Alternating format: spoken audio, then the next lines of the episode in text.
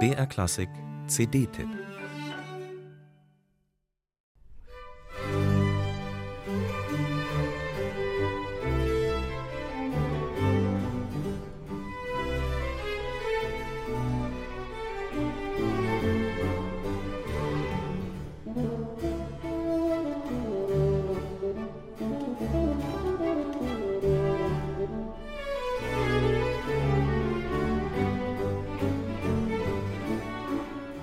Am kommenden Donnerstag ziehen sie wieder durchs frische Maingrün.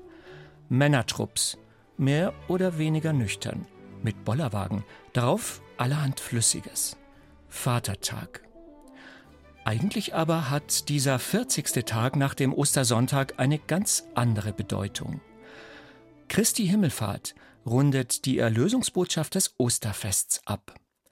Gottes Sohn, der von den Toten auferstanden ist, kehrt heim zu seinem Vater und triumphiert über die Mächte der irdischen Welt.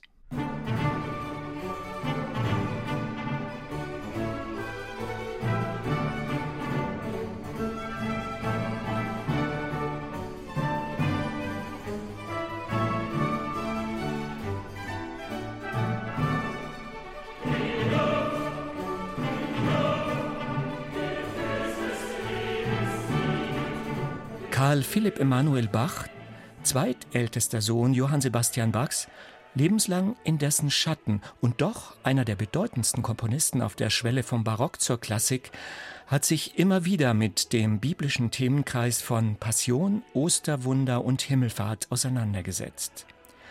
Sein Oratorium Die Auferstehung und Himmelfahrt Jesu hat jetzt Bart van Rijn zusammen mit drei exzellenten Vokalsolisten, dem Flams Radiochor und dem Barockorchester Il Gardelino neu aufgenommen.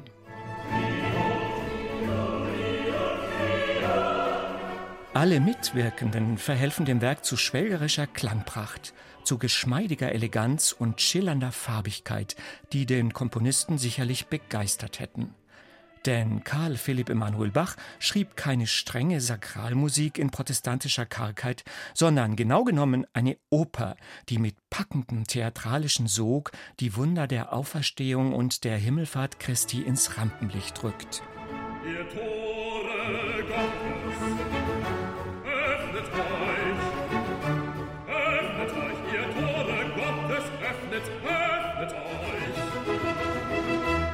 Dramatische Arien treiben die Handlung voran. In dieser Aufnahme von wirklich schönen Stimmen, völlig unangestrengt serviert. Große Chorsätze verkünden jubelnd die Heilsbotschaft. Gepriesen sei hier die Professionalität des Flams Radiochor.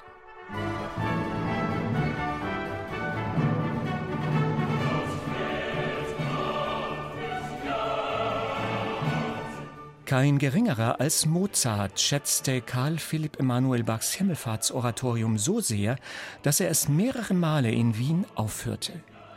Und auch der Komponist selbst gab sich, was diesen Geniestreich aus der eigenen Feder anbelangt, durchaus selbstbewusst.